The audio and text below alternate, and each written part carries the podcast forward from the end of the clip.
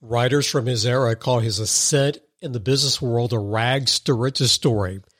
That's not true. Instead, he was a young man born near the banks of the Erie Canal. He was a self taught man with a knack for numbers who knew no strangers and cared about others. When the opportunity to work for Pierre DuPont for $10 a week arose, he said yes with no hesitation. They were two men who were polar opposites in terms of wealth and stature, a relationship that turned from employer to partner to friends for life. John Jacob Raskob became a larger than life financial whiz kid who brought the DuPont family wealth beyond measure by helping them to go public. After World War I, he started investing in the high tech of the 1920s, General Motors, and he was able to convince the DuPont family to follow suit. After GM, Raskob threw himself into Catholic charities, politics on a grand stage, and finally, the Empire State Building.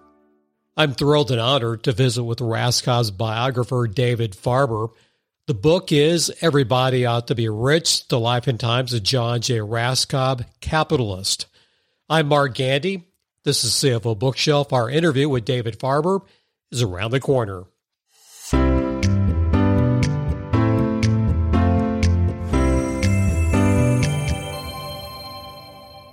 Everybody ought to be rich. I love reading business history. My favorite for some time has been The Whiz Kids, but Farber's book is running neck and neck with that title. And by the way, every financial leader, in my opinion, should read, should know the history of John J. Raskob. I consider him to be the first CFO of the modern era. And yet, the reader of any business books probably knows a little, if anything, about Raskob. And that's the first question I had for David Farber, his biographer. I think it is intriguing that Raskob has kind of dropped out of our historical memory, especially since in the 1920s, he, he was a massive national celebrity.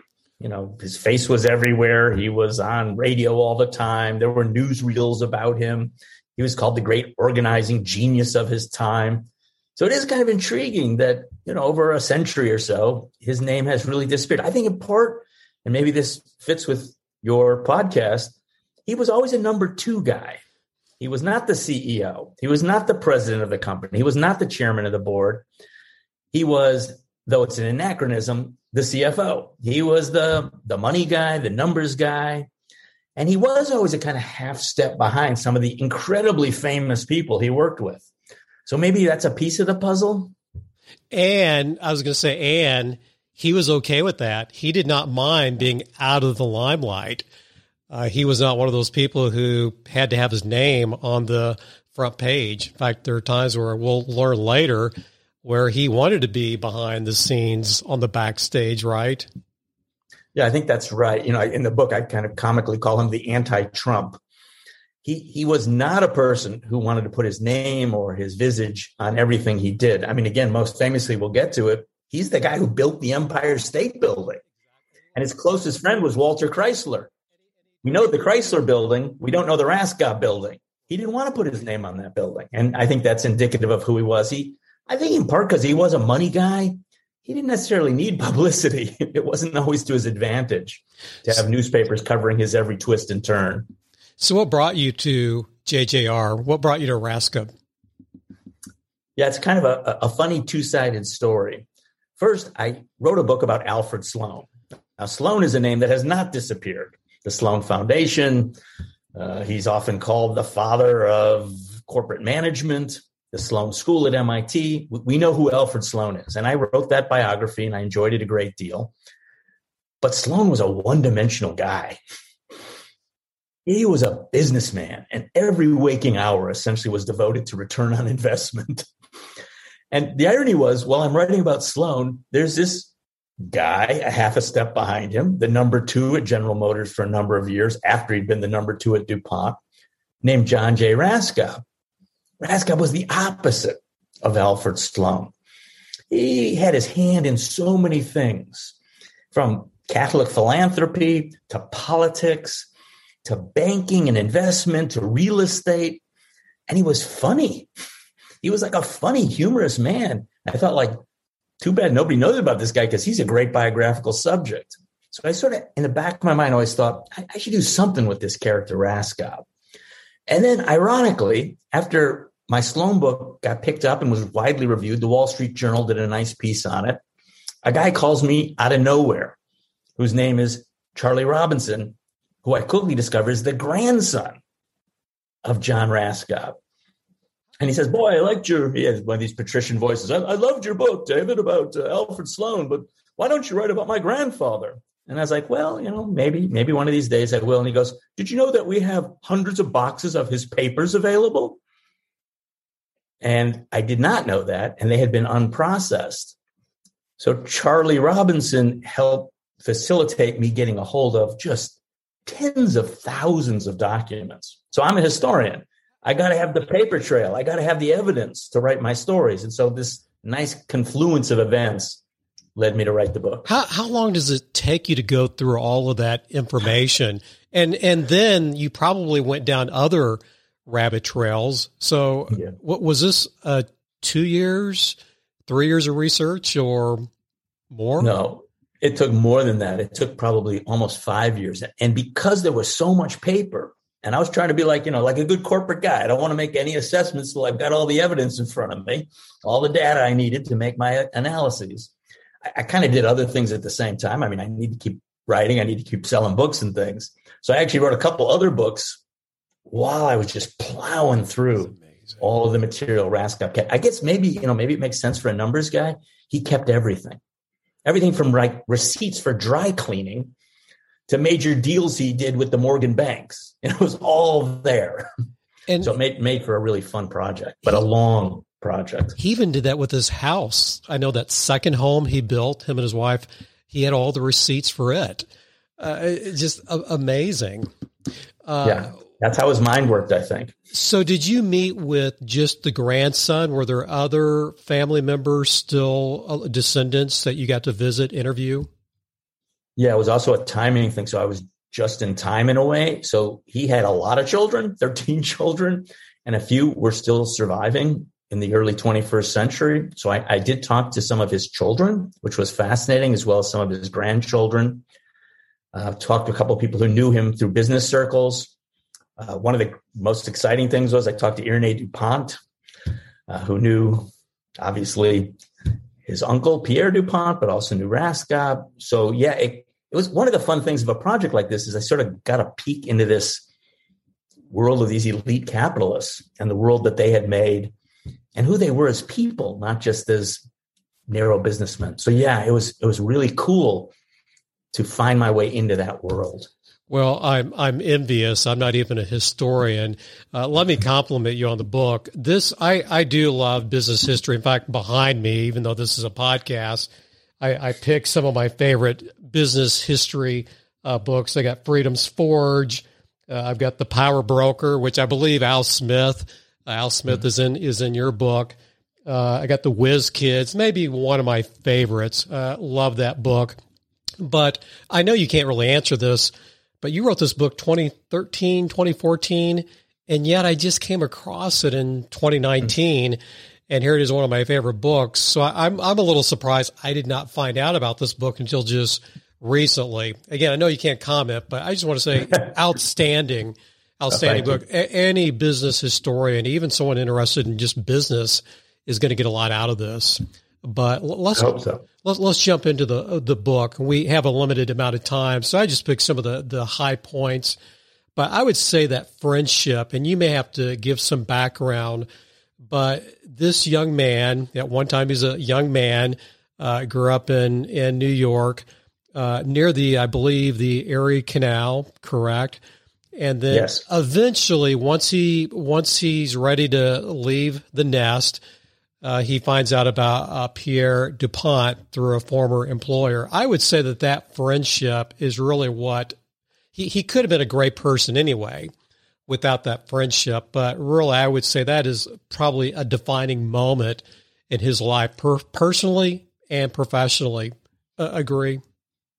Yeah, it was an extraordinary partnership between Raskob and Pierre Dupont. And I think really speaks to something about the best of what America can be and what the best in American business can be.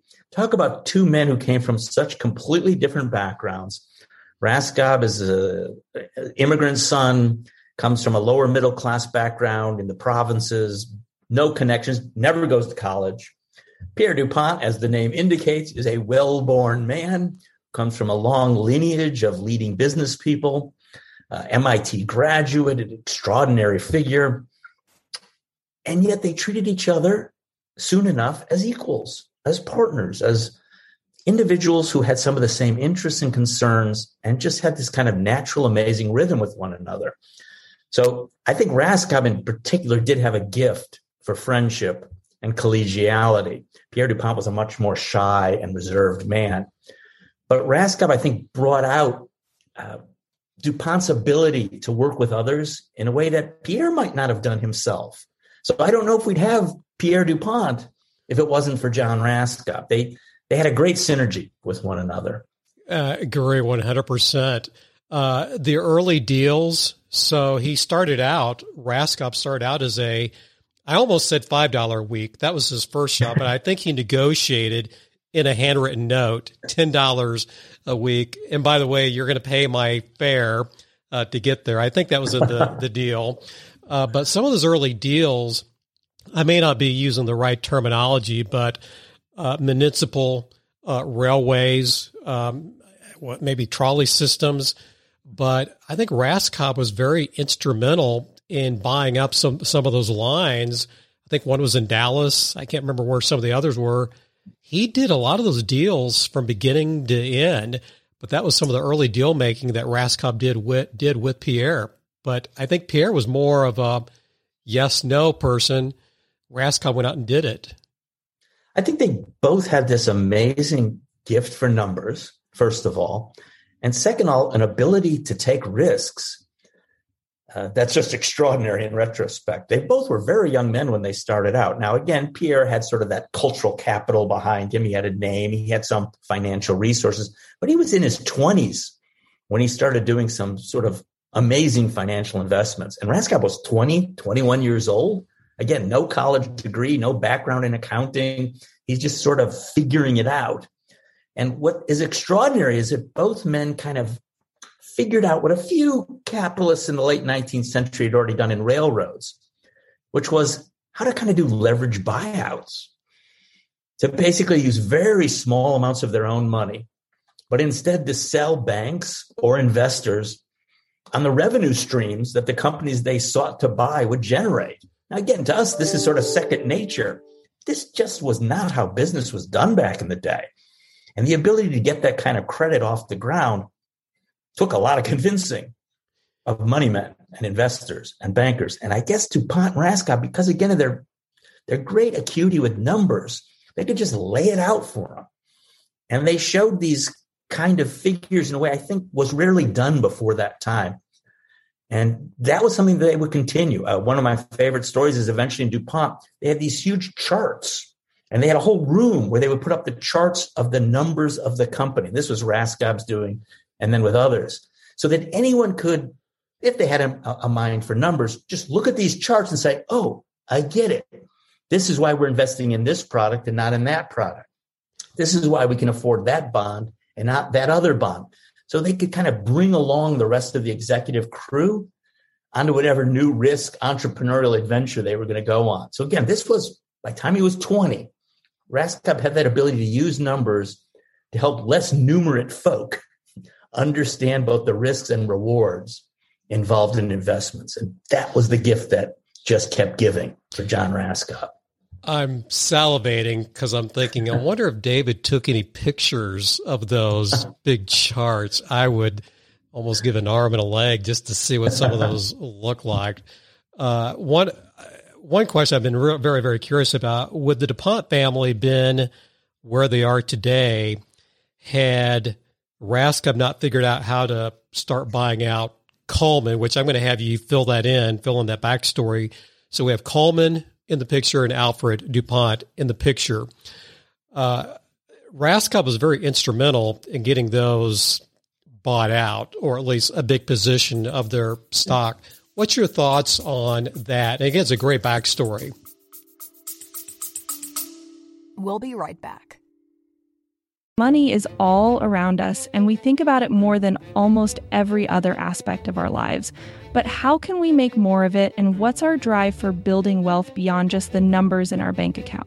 Join us on the Make More podcast as our host Matt Heslin brings to you a dynamic lineup of experts in the world of investing, business, health, and beyond. Together, they unpack the secrets to not just surviving, but thriving in today's economy. It's about more than just wealth. It's about crafting life experiences, seizing opportunities, and building a legacy. Subscribe now to the Make More with Matt Heslin podcast and join us every week for new expert insights and inspiration.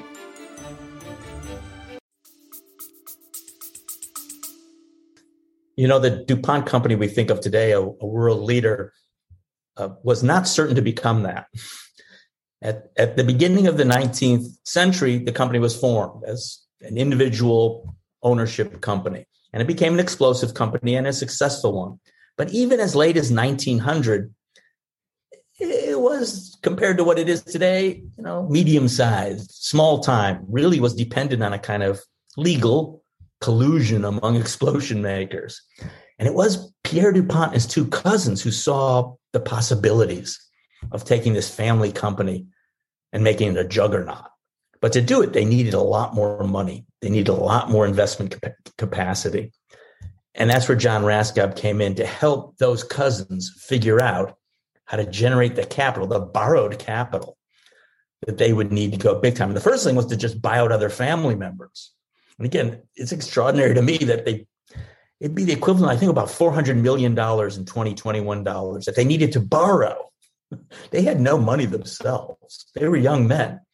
So first they figured out how to do that. And then, as you suggested, the next step was eventually for Pierre, who was the most visionary and, to be frank, probably the most capable of the cousins, to take the company public and run it himself. And that was step two. And again, it took a lot of money. And now it took money working with bankers and Wall Street and others. And that's again where Raskob had a real gift. He was the guy who could go to New York, schmooze the bankers, but schmooze them with evidence. Here's the numbers. Here's how we do it. Here's the return on investment. I can guarantee you, whether it was true or not, it's another story. And raise the capital to take DuPont to a whole new level with Pierre running it. I'm glad you said that about, you know, showing the evidence. Here's the story. Because I cannot tell where in your writing that Raskob was reckless. I mean, he would not do something unless it wasn't going to pay off in the end. Because, by the way, he's got his own skin in the game. He's invested heavily in DuPont. And then the next deal he's heavily invested in, which is probably his biggest coup and his big success, bringing the DuPont family into General Motors. That is a stroke. That we're talking Warren Buffett mindset, and that's that's my opinion. Uh, yeah. Push back if you want to, but your your thoughts on just him bringing the family into uh, uh, Durant was just a little bit of a loose cannon, uh, but yet no, you, trust me, this guy knows what he's talking about. But uh, to talk about yeah, the, it's it's it's funny to think of the auto industry as being the high tech, high risk business that it once was, but in the early 20th century, no one knew if automobiles would be the real thing or if it was just going to be like a, a plaything for very wealthy people, sort of like buying a jet plane would be today. Raskob early on, again, because he always had his nose to the ground, he was listening, he understood this could be the next big thing. That the auto industry was going to be the juggernaut that took the United States to a whole nother level. So he started investing his own money. And again, he doesn't have much, but he's starting to buy stock in auto companies. And he sees General Motors as the most likely to succeed. Now, Ford is privately owned. You, you can't buy into Ford at that point. So he's betting on General Motors. And then, of course, what happens is DuPont makes a zillion dollars selling explosive products during World War One. Right.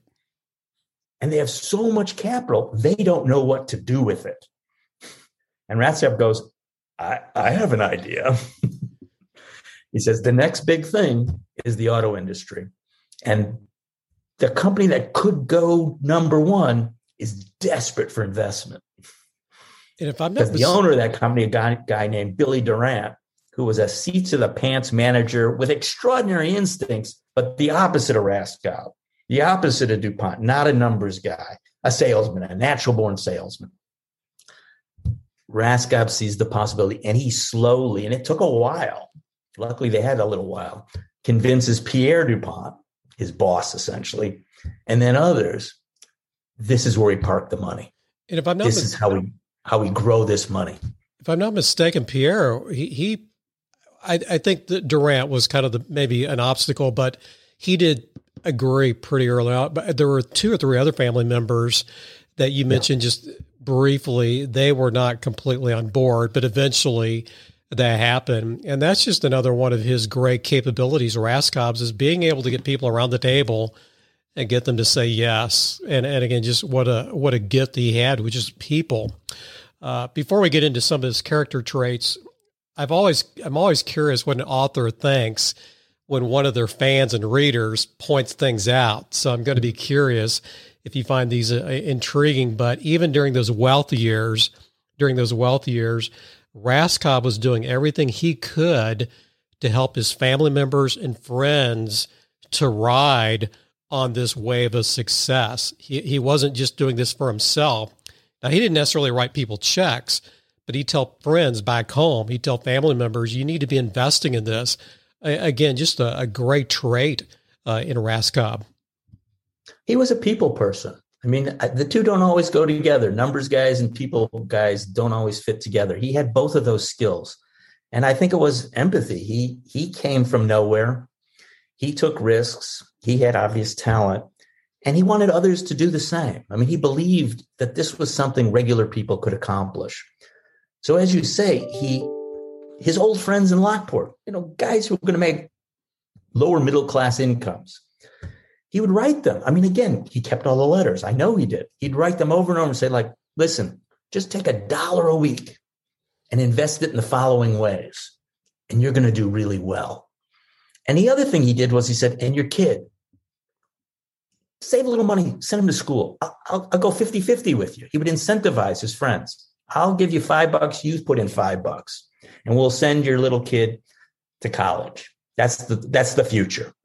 So he had this incredible gift for warmth and generosity. You know, it was the old cliche. He, he'd rather teach somebody how to fish than simply give them the fish. So he did believe in trying to get people to understand investment and how to gain the skills they needed.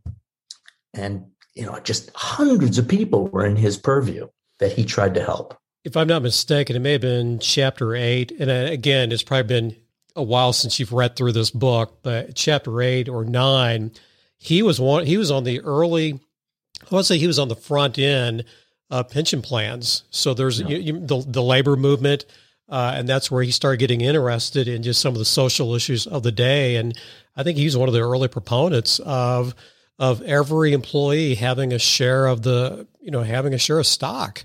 Uh, he also liked that being tied to results as well, but uh, that was another area where you see his generosity uh, flowing through him. Yeah, I mean, he, he was a very modern guy in a lot of ways in that he thought of profit sharing. He thought that if you could get more and more people invested in equities, especially in the companies in which they worked, you'd have better morale. you'd have people more committed to the company over the long term, and you'd create a middle class.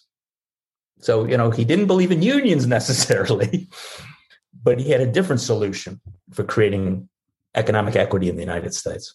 If you don't mind, I want to hit some of his character traits and just listening to you, we've picked up on a lot of them, but uh, one of them kind of smiling at he was not a miser, but he tracked every expenditure, and I'm talking. it's just hilarious, and it reminded me a little bit of Benjamin uh, Franklin. But uh, you think that was just just instinct, instinctual for him to just track numbers like that?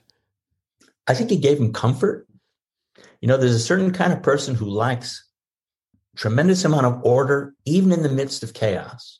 So here's Raskob, somebody who as you say, would look at every expenditure, every cost, write it down, keep track of it weekly, monthly. He had all these charts. He did it himself, even when he was rich. So he enjoyed that process. And yet, here's a guy who's willing to take unbelievable risks economically. So keeping a careful eye on every penny and then willing to gamble 20% of his fortune on the next big idea he had. So somehow those two things I think kept him in a kind of psychological equilibrium. So he could take those big risks because he felt like he was doing everything he could to account for his financial well-being. Yeah, interesting kind of contradiction. I, I think maybe it's not so atypical though. They're big risk-taking entrepreneurs. I, I, guess you could call. I don't know if you call this a character trait, just the way he was uh, hot wired. Uh, his boss Pierre, a little bit more laid laid back. He's a guy who'd want to go home and be a part of his gardens uh, that he spent more time with uh, as he retired. But this guy we're talking about, he threw himself into everything. I even find it hilarious uh, where before he got married, he'd go to a different church. Just that was a strategy, hoping he'd find the the lady of his life. But I mean, everything he just went all out. Yeah, he was peripatetic, and and I, I write about this that just as he liked to have a complete accounting of every nickel he spent, he hated to be still. He loved to be in motion. It made him happy somewhere. Just when he went to work, he would walk as fast as he could. he never sauntered. he walked fast. And his children actually told me a great story. He would take weekends at his immense mansion summer place, and they had a, a, a huge diving board that went into the river. And Raskob would sort of quickly move his way there, strip off his clothes, put on his bathing suit, go on top of this huge tower, and then fly into the river. And just all the kids would think was hysterical that their dad and then grandfather, just this ball of energy, didn't matter how old he was, he still did the same routine. So again, I think there's a nice natural advantage to having that kind of energy if you're going to be a guy who wants to become, you know, a world class leader in finance and economics. My favorite trait of his, and we'll hit on this in just a few minutes, but humility. That I, I get to serve a lot of chief executive officers, and course, I, I I get to pick my bosses, and they all have humility, and that has to be my favorite trait of his. It's it's it was so apparent as you're going through those records. You you probably learned quickly. This guy, it's not about me, is it? Yeah, he he wasn't doing things for ego. And it was again intriguing to try to understand that. Like what motivated him? He, it wasn't self-aggrandizement. He didn't want to have the biggest diamond ring on his hand or the fanciest watch. He liked he liked good things, don't get me wrong. But what drove him, it seemed to me, was he liked to be involved with other people doing great things. He wanted to make companies great. He wanted to make philanthropic gifts that were great, that helped the church, that helped the parishioner so he was sort of other directed in that sense. It wasn't about himself, it was about what he could enable to happen. And you know, that's a good gift for a leader, isn't it? Absolutely. Absolutely.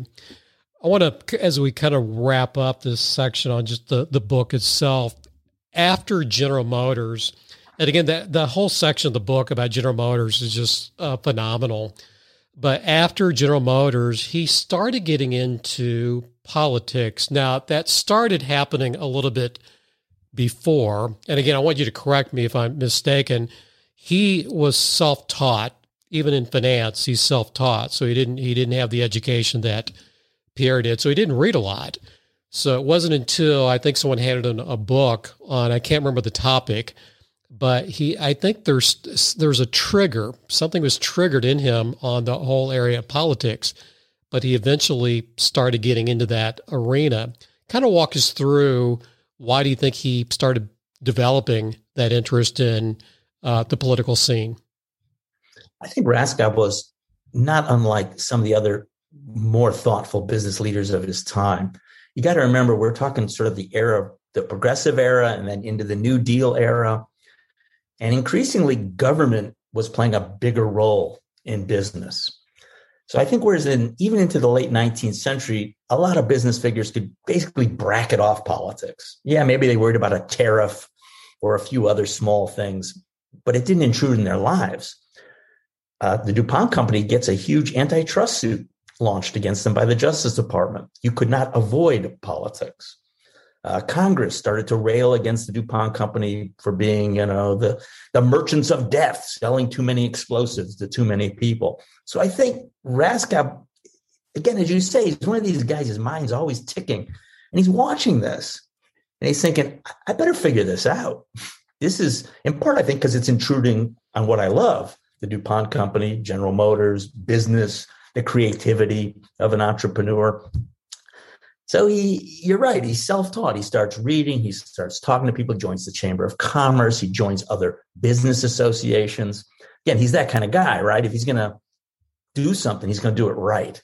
Eventually, ends up with going to Washington D.C. Sits with Woodrow Wilson as they try to solve the labor problem. So again, everybody can kind of recognize, oh, this guy's smart. He's a live wire.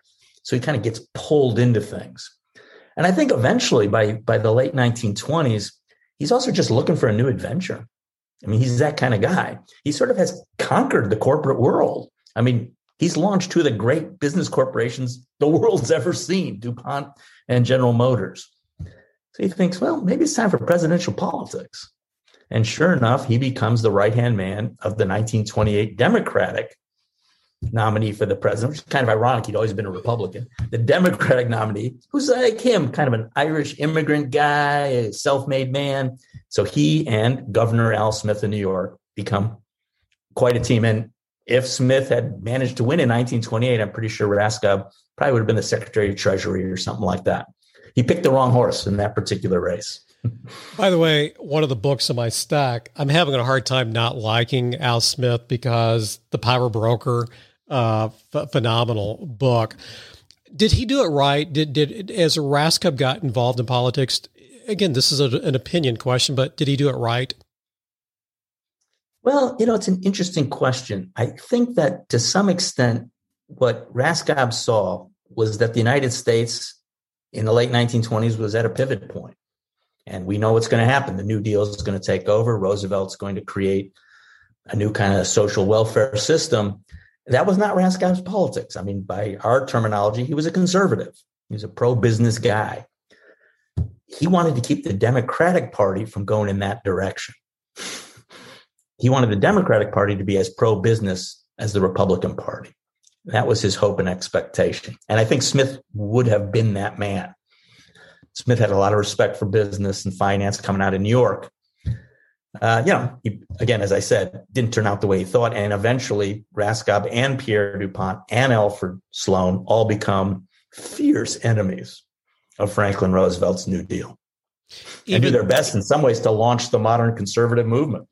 Even though at times he still maintained a relationship with FDR in some one to one meetings.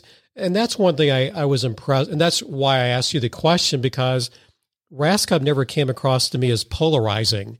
Um, I mean, he definitely had his position, but that's why I ask because I think there's a right way and maybe maybe a not so good way as we approach uh, politics. So, next question, I'm smiling, and uh, we've got a, a, a, certain birthday coming up for a certain uh, building uh, that we all love, who are U.S. citizens if we were to go to downtown Manhattan right now and ask 100 people who is responsible for building the Empire State Building, how many of that 100 yeah. would probably get right? I have an opinion. It's a low number. Do you agree, David? I think the number would be zero. I was going to say maybe two. No, you're uh, generous.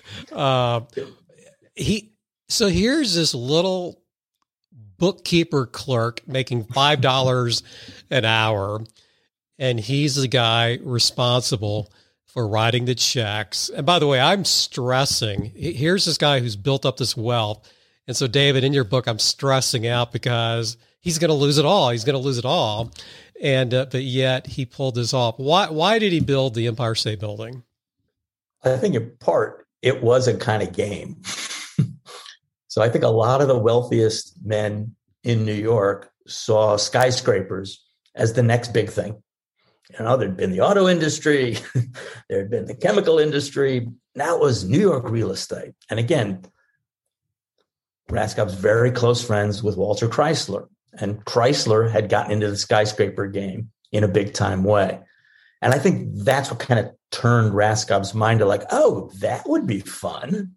Let's see if I can't build one even taller than Walter's building?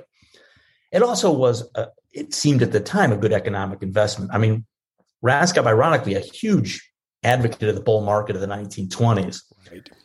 did know that there was a bubble brewing. So he started to pull his money out of the stock market before the crash. And he had a lot of capital. What to do with the capital? And he was trying to convince other wealthy people buildings. Buildings will outlast whatever stock market bubble crash occurs. They didn't realize how long the Great Depression would last.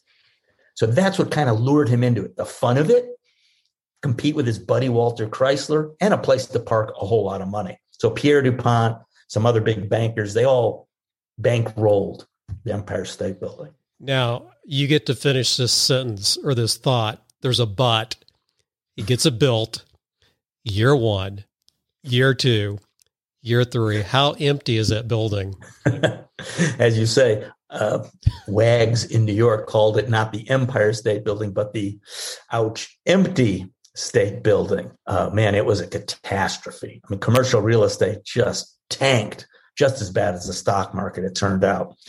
Raskob lost a lot of money, and he did something that he had sworn never to do before, which was he kept having to throw good money after bad. He couldn't get the banks to back his play in this case. So as as liens came due, as, as, as bank credit started to disappear, he had to throw his own cash into the building. And he put almost all of it into that building. Red ink followed red ink. It wasn't really till after World War II and several years after World War II that things turned around. And, and, and again, Raskob does get the last laugh. That building is worth a fortune. I mean, by it, 1950, it turned around not just, I mean, in a big way. Yeah. Um, as I'm listening to you, David, and I've looked at some of the other books you've written, I thought, I wonder what his business acumen is like. As I'm listening to you, your business acumen is broad. Uh, very, so I think you, this question will make sense to you. Uh, if JJR and Warren Buffett had been contemporaries, what would that friendship have been like? Again, it's it's a fun question to think about, but uh-huh. well, what would that friendship look like? Well, it is a fun question because in two very different eras, they're sort of the biggest, most successful, at least JJR for most of the time, advocates of equity investment. Yes. And of doing it right, doing it by the numbers, not throwing all your money into one place, but being thoughtful and careful and rational. I think they would have gotten a huge kick out of each other and taken a lot of respect for one another. And they both had some of the same personality, don't they? Yes. I mean, they're not exactly men without confidence. They're very confident men, very secure in their own self. But no, no need for bluster, no need for carrying on, no need for loud voices. So yeah, it would have been an interesting friendship, I think. if you don't mind, as we wrap up, I've got some nosy curiosity questions. Uh, I've interviewed a few historians. I love just listening to people like you. I could just listen to you all day. Now, you may say my students don't think that way. Shame on them. But I'm assuming you're a reader. And now your work causes you to read a lot in your job. So maybe you like to turn it off. But are, are you are you a reader outside of research and, and I'm going to call it deep analysis? Oh yeah. Oh sure. I mean, I love to write, and most writers love to read, and well, I'm one of them. What are some of your favorite genre? What are some of your favorite books? Oh, that's a that's a good one. Um, you know, I've been reading a fair amount lately about sort of where we are more or less today as a society and economically. And I, I just read a book I really enjoyed because it's a very hopeful book, and I, sometimes I like to read hopeful books. It's called Barrio America how Latino Immigrants Saved America's Cities by Andrew Sandoval Strausz. And I think especially for business readers, it's it's a pretty fun book because it's not about big corporate society. It's about small entrepreneurs, guys who open up small stores, little grocery stores, and how surprisingly a new class of immigrant entrepreneurs have really started to change America's cities for the better. And uh, it's a very hopeful and, and, happy book, especially with all our debates about immigration and everything. Um, I recommend that book strongly. Another book, which is more predictable, uh, I don't know if you've read it, Margaret O'Mara's new book called The Code, which is about sort of the making of Silicon Valley. And that's a fascinating book. And again, you know, a more of a mixed bag. She's got a critical set of concerns about some of what's going on in Silicon Valley, but again, sort of shows that that incredible energy that went into the making of a world that just you know 40 years ago didn't much exist. So those are two kind of business oriented books I really get a kick out of, in particular. As a historian, who are other historians that you like that you enjoy reading? Yeah, that's a good question. Um, again, I read really widely. Uh, Tim Borstelmann, I think, is a great historian who writes about America's role in the world. Fred Logevall, who's written, a, he, he, won the Pulitzer Prize recently um, for his books about Vietnam. Will Hitchcock, another friend of mine, actually, I got to be honest, who wrote a great biography of Dwight D. Eisenhower that I think everybody get a big kick out of. Good Christmas gift for Grandpa, maybe. Um, those are just a few. Why should we study history? Hmm. I'm biased. I'm biased. You're going to be biased. But my strong opinion is we should be students of history. First of all, true, false, and then why. Yeah, obviously, I, I think you're right that I spent my life writing history books, so I must believe there's some utility to it. I think for leaders or aspiring leaders in particular, an examination of the sort of historical parameters of the human experience is just so valuable for one extending our our knowledge just literally a base of knowledge for allowing us to have a kind of imagination of what the world looks like from other perspectives and times and places and people and it kind of increases our empathy how other people face the struggles and crises and adventures that the world has thrown at us. So, so history is one of those places where you can kind of put yourself and situate yourself in new worlds, new places, and just learn about yourself and the world you live in, unlike almost any other genre, I think. So, yeah, I'm a big fan. You've written several books. Uh, the Sloan book that you mentioned, I went ahead and I bought a used copy. Unfortunately, there's no new printings of it. Uh, I did just recently buy your book on uh, crack. The full, uh, what's the full title? I've got a cocaine, street capitalism, and the decade of greed. So I kind of took my business history chops, and instead of looking at General Motors and DuPont, I looked at the drug business. and a very different kind of business, uh, you know, a more malevolent business in some ways, but a fascinating one at the same time. And one of the takeaways I had from the book, just real quick, here's often some young men without education, without capital behind them, who take a wrong turn. they definitely take a wrong turn. They do something that's wrong and illegal and dangerous and, and really predatory. But I was shocked at the talent they had, the skills and ingenuity they had. And I thought, if only these young guys, you know, somehow figured out the right way to go. It's just a reminder there's talent all over the place. And it's up to all of us in some ways to make sure we channel that talent in productive directions and not let it fall prey to the ugly side of life. I'm going to list all of your book titles in our show notes. Are there any other titles you'd like to just highlight real quickly? Uh, I got a book on modern conservatism that I think is useful too. The Rise and Fall of Modern American Conservatism. I, I think it kind of points to the dilemma Republicans and conservatives have right now, what direction the party is going to go. Uh, that's a, that's a useful one. Any new projects you're working on that we can be looking forward to? I, I'm writing about the war on drugs right now. So the the book I did on crack got me kind of thinking about how we where do we go from here on moving away from kind of the punitive carceral approach we've taken to drug addiction, drug abuse. What's next? And obviously the legalization of cannabis has put my mind around that. Like where do we go from here?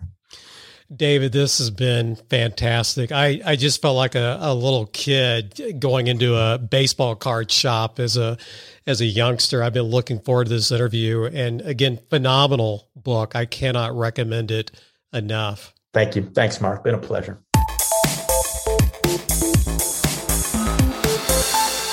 You are listening to CFO Bookshelf Lifelong Learning for Financial Leaders. And now back to our host, Mark Gandy. The name of the book is Everybody Ought to Be Rich The Life and Times of John J. Raskob by David Farber. Today's guest. What stands out about Raskob? Again, an incredible numbers acumen. And then number two, he figured out the role of finance early on in his career. He just had these Warren Buffett like attributes. And then number three, because he was an outgoing people person, he had this knack for explaining complex topics so that investors and bankers could understand him. And they never, I mean, never took a bloodbath either. They won two. Number three, he took action. He was not passive. He did not wait for anyone to tell him, John, you need to go in this direction. He was a man of action. Those are the attributes I really like about John J. Raskob. Again, the book, Everybody Ought to Be Rich, The Life and Times of John J. Raskob, highly recommend it. Hey, next week, it's going to be fun too. I'm calling our guest the CFO of all CFOs. His name is Jack McCullough. He's the author of Secrets of Rockstar CFOs. He's also the founder of the CFO Leadership Council. Jack and I will be going back and forth talking about the ingredients of a rock star CFO. And that was a fun conversation that we had a few weeks ago. It will be released this coming week. I'm Mark Gandy. This is CFO Bookshelf. Until next time.